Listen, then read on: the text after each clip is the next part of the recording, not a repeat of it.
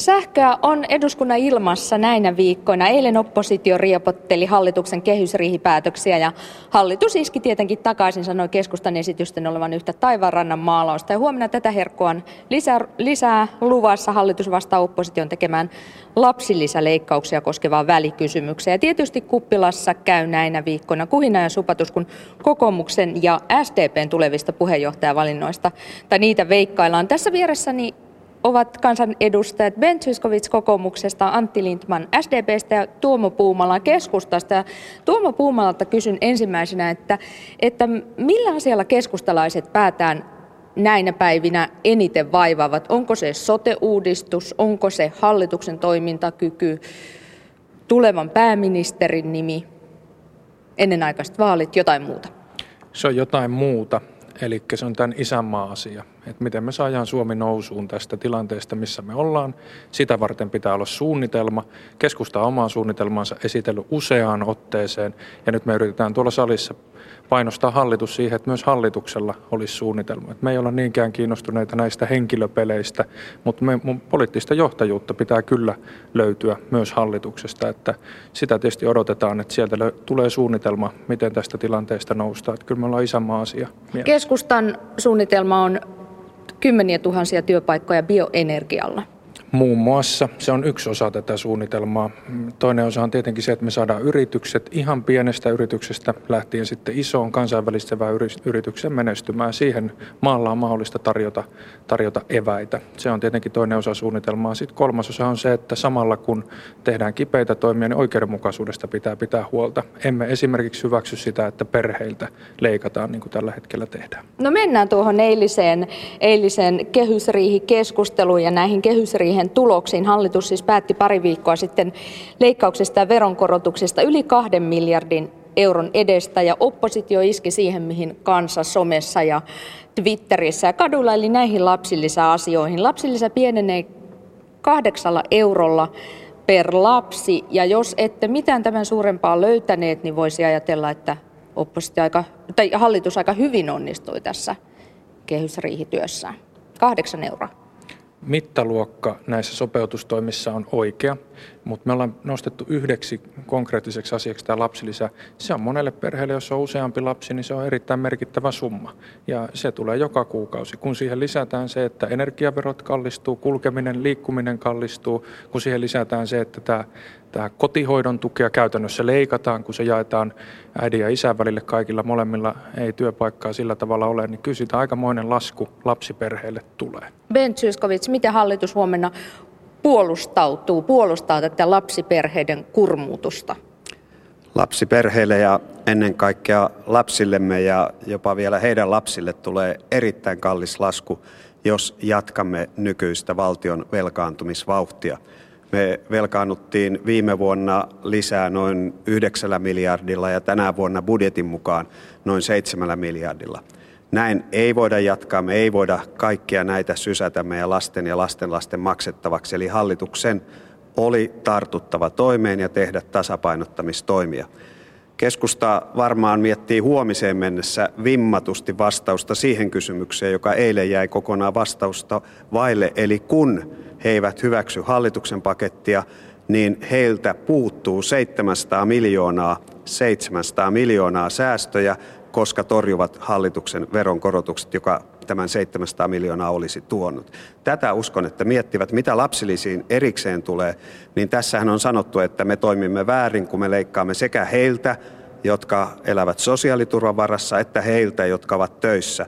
En ymmärrä, mistä meidän sitten pitäisi leikata kiinalaisiltako. Ja kannattaa kiinnittää huomiota siihen, että kaikkein köyhimmät ja pienituloisimmat lapsiperheet eivät tästä lapsileikkauksesta joudu kärsimään, koska meidän toimeentulotukijärjestelmämme on sellainen, että se kompensoi sen kahdeksan euroa kuussa per lapsi, mikä tässä lapsilisästä jää saamatta. Oliko järkevää nostaa oppivelvollisuus, oppivelvollisuusikää vuodella samaan aikaan, kun näitä lapsillisia leikattiin, koska eikö se lapsiperheen tukeminen olisi syrjäytymisen ehkäisemistä parhaimmillaan? Onko syrjäytymisen ehkäistä parhaimmillaan se, että maksetaan kaikille suomalaisille perheille lapsilisää enemmän, siis kaikille, myös niille valtaosalle enemmistölle perheistä, joilla ei ole lastensa kohdalla sellaisia huutavia taloudellisia vaikeuksia. Oppivelvollisuusiän nostamisen tarkoituksena on auttaa syrjäytymisvaarassa olevia nuoria. Toki kokoomuksessa olisimme kohdentaneet nämä toimet suoraan näihin nuoriin, mutta hallituksessa on sovittu oppivelvollisuusiän nostamisesta. Lapsilisäleikkauksista SDPn puheenjohtaja, kandidaatti Antti Rinne tänä aamuna Ylen aamu sanoi, että tuota lapsillisien leikkauspäätöstä pitäisi muuttaa. Antti Lindman SDPstä, onko SDP sitoutunut tähän päätökseen vai oletteko valmiita sitä muuttamaan? No hallitus on kehysriihessä oma esityksensä tehnyt ja, ja ei niitä eh, muutama päivä sen jälkeen lähdetä auki avaamaan. Nyt tehdään tarkat vaikutusarvioinnit ja jos nyt näyttää siltä, että joihinkin ryhmiin nämä päätökset eh, kohtuuttomasti iskee, niin sitten niitä pitää voida arvioida uudelleen. Mutta totean, että esimer- otetaan nyt vaikka esimerkiksi, jos on yksi huoltaja perhe, asuu pääkaupunkiseudulla, vuokra 800 euroa kuussa – palkka kaksi tonnia, kaksi lasta, yksi huoltaja, niin, niin tälle perheelle jää noin 80 euroa enemmän käteen, koska asumistukeen tehdään pieni suojaosa. Eli että työtulot eivät vähennä sitä asumistukea. Sitä kautta tämä perhe saa tästä lisää. Eli Voisi sanoa, että kun kuunteli Tuomo äsken, niin tulee vanha viisaus mieleen, että hallitus, hallituksessa olo on sitä, että on ahdas ja puutteellinen ja oppositiossa voi olla sitten puhdas ja aatteellinen, voi keskittyä näiden isojen visioiden maalaamiseen. Näin se vaan on, että jos halutaan velkaantuminen pysäyttää, niin toimenpiteitä on tehtävä. Nyt joudutaan säästämään kaikilta hallinnonaloilta kaikkia, kutsutaan mukaan, mutta oleellista on nyt se, että rikkaalta ja suurituloisilta otetaan eniten. Ja tässä se suurin ero on esimerkiksi SDPn ja keskustan välillä. Sipilä on todennut, että mitään veroja ei saa korottaa, ainoastaan tupakkiveroa 45 senttiä.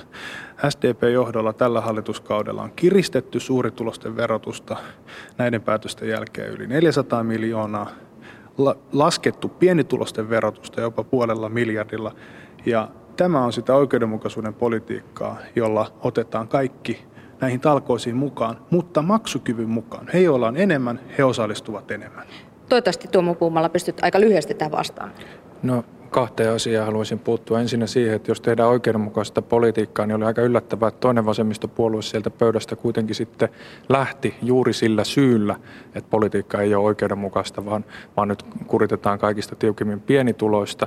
Toiseksi puutun näihin vaikuttavuusarvioihin, että musta siinä nyt ei kauheasti arvioita tarvitse tehdä, jos katsoo mikä se lapsiperheen arki tällä hetkellä on ja minkälaiseen tilanteeseen näiden leikkausten myötä se lapsiperheen arki ajautuu. No, tässä kokonaisuudessa on monia päätöksiä. Muun muassa kaikkein pienituloisimpien ihmisten verotusta kevennetään perusvähennystä korottamalla ja kaikkein pienipalkkaisimpien ihmisten verotusta kevennetään työtulovähennystä korottamalla.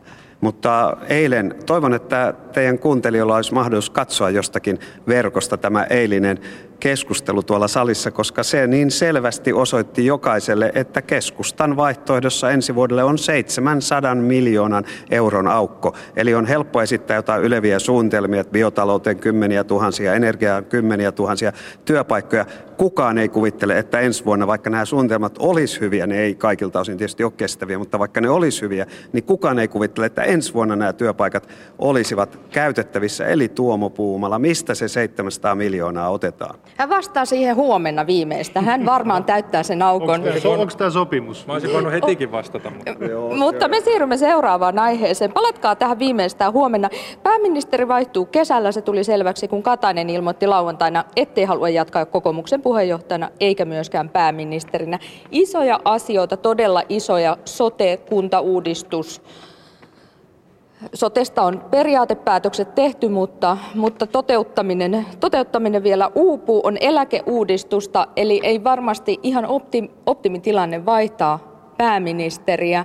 Ben Zyskowicz, millaisia ominaisuuksia pääministeri tarvitsee, Suomen tuleva pääministeri tarvitsee, jotta hän tästä valtavasta työstä, minkä Katainen jättää, niin selviää?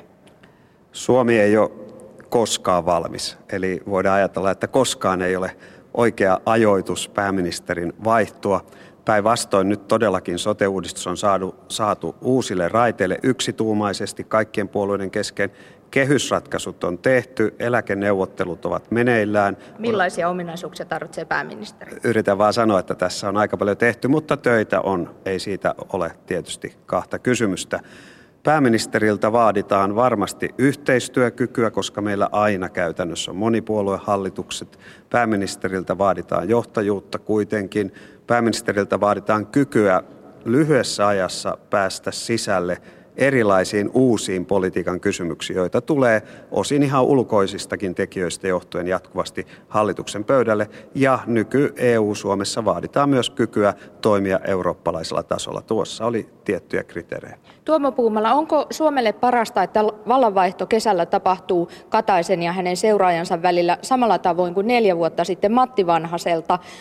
Pääministerin salkun siirtyessä Mari Kiviniemelle, eli muutaman tunnin minihallitusneuvottelut ja sitten töihin? No se riippuu siitä, miten hallitus arvioi siinä vaiheessa Suomen tilanteen. Et se, mistä mä oon huolissaan, on tietenkin se, että nyt tuntuu, että ei ole suunnitelmaa. Et kuuden puolueen hallitus, nykyinen viiden puolueen hallitus, nykyinen viiden, viiden puolueen hallitus, niin tuntuu, että siellä on niin, ehkä siellä onkin viidenlaisia suunnitelmia, että miten sitä asiaa voitaisiin viedä eteenpäin. Et se me tarvitaan. Ja se, että millä tavalla tämä johtajakysymys ratkaistaan, niin minusta pitää niin peilata tätä taustaa vasten ihan, ihan kaikilta osin. Mutta kun Olli Rehn meppiehdokas esittää ennenaikaisia vaaleja, niin se on, kes- se on niin kuin yksityisajattelua, se ei ole keskustan linja. Keskusta on valmis vaaleihin tietenkin milloin tahansa, mutta se, että järjestetäänkö vaaleja riippuu siitä, että onko vielä uskoa hallituksella itsellä siihen, että jonkunlainen suunnitelma löydetään. Jos semmoista suunnitelmaa ei ole, niin silloin pitää mennä vaaleihin kovaa kyytiä. Minkälaisessa tilanteessa ennenaikaiset vaalit kannattaisi järjestää, Antti Lindman? No kannattaa edetä lain mukaan. Laissa sanotaan, että ennenaikaisiin vaaleihin voidaan mennä, jos on pohjalla pitkäaikainen parlamentaarinen kriisi.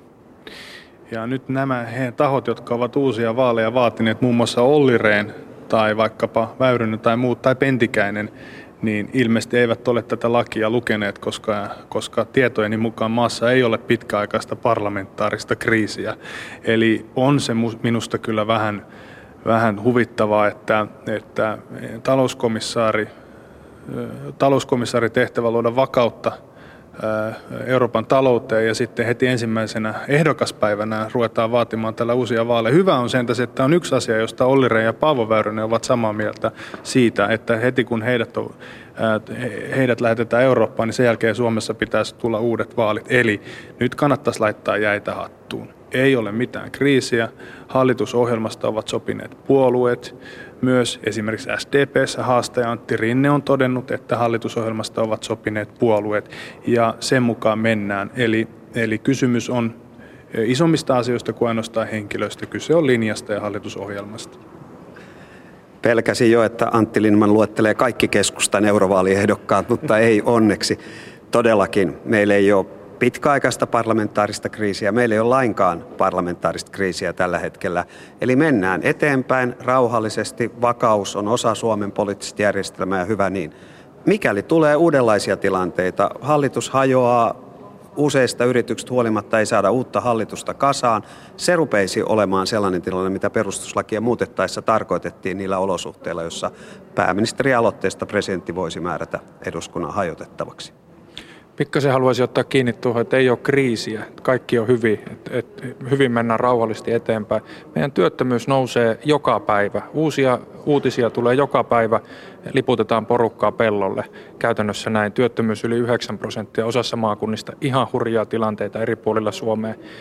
Tavoitteena oli esimerkiksi sosiaalidemokraatilla 100 000 uutta työpaikkaa.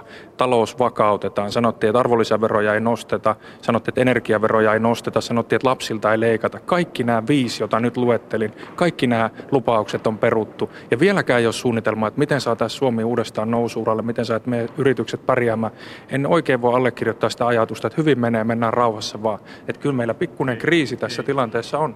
Joo, ei kukaan ole niin sanonut, että etteikö tekemistä olisi, kun todella, kun tämä hallitus aloitti, niin huomattiin, että keskustajäljiltä tämä maa oli vielä surkemmassa kunnossa, kun osattiinkaan arvata. Ja näistä asioista, mitä Puumala luetteli, hän viittaa tähän työsopimukseen, mistä puhui myös eilen salissa, niin kymmenestä työtehtävästä suurin osa on siellä täytetty muun muassa pääomaverojen pääomaveroja korotettu, nuorisotakuu on laitettu täytäntöön ja sitä koko ajan laitetaan täytäntöön ja niin edespäin. Ja mielestäni se on näissä oloissa hyvä saavutus, mutta totta on, että tämä talouden kuva on muuttunut ja se vaatii nyt päätöksiä hallitukselta ja niitä on tehty ja niitä tullaan tekemään, mutta parlamentaarista kriisiä ei ole. Sitä ei kai kukaan Taloudelliset ongelmat on kiistattomia, mutta jos ne maailmassa tai edes Euroopassa ratkeaisi uusilla vaaleilla, niin ei Euroopassa muuta ehdittäisi tehdäkään kuin pitää uusia vaaleja, koska siellä ne ongelmat ovat suuremmat vielä kuin täällä ja sieltä ne myös tänne ovat heijastuneet. Ja näitä äärimmäisen vaikeita talousasioita mietti ehkä uusi valtiovarainministeri kesän jälkeen, jos Jutta Urpilaista ei enää valita SDP-johtoon. Haastajana on vain AY-pomo Antti Rinne, ei ketään muuta, vaikka silloin kun Jutta Urpilainen valittiin ensimmäistä kertaa, niin olisiko ollut yhdeksän ehdokasta. Antti Lindman, onko toivo menetetty sen suhteen, että tulisi kolmas ehdokas? No, meillä on nyt kaksi ehdokasta ja kuukausaikaa puoluekokoukseen. Ei voi tietysti täysin sulkea pois, mutta kyllä se nyt näyttää siltä, että näillä mennään ja puolue kokousedustajat ovat jo kokoontuneet eri ryhmissä ja tätä asiaa makustelevat. Uskon, että, että tuota, hyvä tulos saadaan Seinäjoelta kävi miten kävi. Ben Zyskowicz, SDP valitsee oman johtajansa kuukautta ennen, ennen kuin kokoomus valitsee puheenjohtajansa. Vaikuttaako kokoomuksen päätökseen se, kenet SDP valitsee? Eli jos valitsee Antti Rinteen, niin mietittekö nimenomaan vastinpari Antti Rinteelle? Ei vaikuta. Eli kokoomuksen osalta tilanne on nyt se, että Kataisen ratkaisua tässä on sulateltu ja odotellaan ehkä jo tällä viikolla, ehkä todennäköisimmin ensi tai seuraavalla viikolla puheenjohtaja kisaan ilmoittautuvia. Meillä on monta hyvää potentiaalista ehdokasta ja kokoomuksen puoluekokous sitten valitsee näistä parhaan ja se tehdään sivuille vilkuilematta sen siitä näkökulmasta, mikä on Suomelle ja kokoomukselle paras valinta. No onko keskustalla toivomuksia kokoomuksen tai, tai sanotaan tulevan pääministerin suhteen? Ei, palaan siihen, mistä lähdettiin alussakin liikkeelle, eli toivomuksia on tämä isänmaan suhteen, ei siitä, että minkälaisia valintoja puolueet omissa kokouksissa tekee. Et uskon, että molemmat puolueet on, on niin hyviä, että osaa itse valintansa tehdä, mutta me haluttaisiin saada tämä Suomi takaisin kasvuuralle. Mistä johtuu Antti Lindman se, että oikein kukaan ei siis kukaan muu kuin Antti Rinne tai Jutta Urpilainen eivät halua johtaa SDPtä? No vastuuta voi kantaa monella tapaa. Itse olen ollut varapuheenjohtajan tehtävässä ja nyt haen jatkokautta. Haluan mittauttaa luottamuksen omalta osaltani tässä tehtävässä. Sitten on puoluesihteeri ja muut varapuheenjohtajat. Nyt oli kentällä sellaista ilmaa, että halutaan puheenjohtajavaali. Rinne oli valmis tähän lähtemään ja nyt on puheenjohtajavaali ja kohta päästään myös tähän linjakeskusteluun, mistä on paljon puhuttu. Eli mä luulen, että elävän kansanliikkeen merkki on se, että vaaleja käydään. Nyt on kaksi erinomaista ehdokasta ja meidän puoluekokousedustajat kyllä osaavat tässä tehdä itsenäisen ratkaisun. Ja kävi kummin vain, niin hyvin käy. Onko Tuomo Puumala kuinka todennäköistä, että hallitus pysyy kasassa huhtikuuhun asti? No en mä tiedä, kannattaako sitä lähteä arvailemaan tai kannattaako sille lähteä kertoimia laskemaan. Että musta kaikki keskittyminen tekemiseen ja, ja seuraavaan päivään ja sitä samaa toivon myös hallitukselta.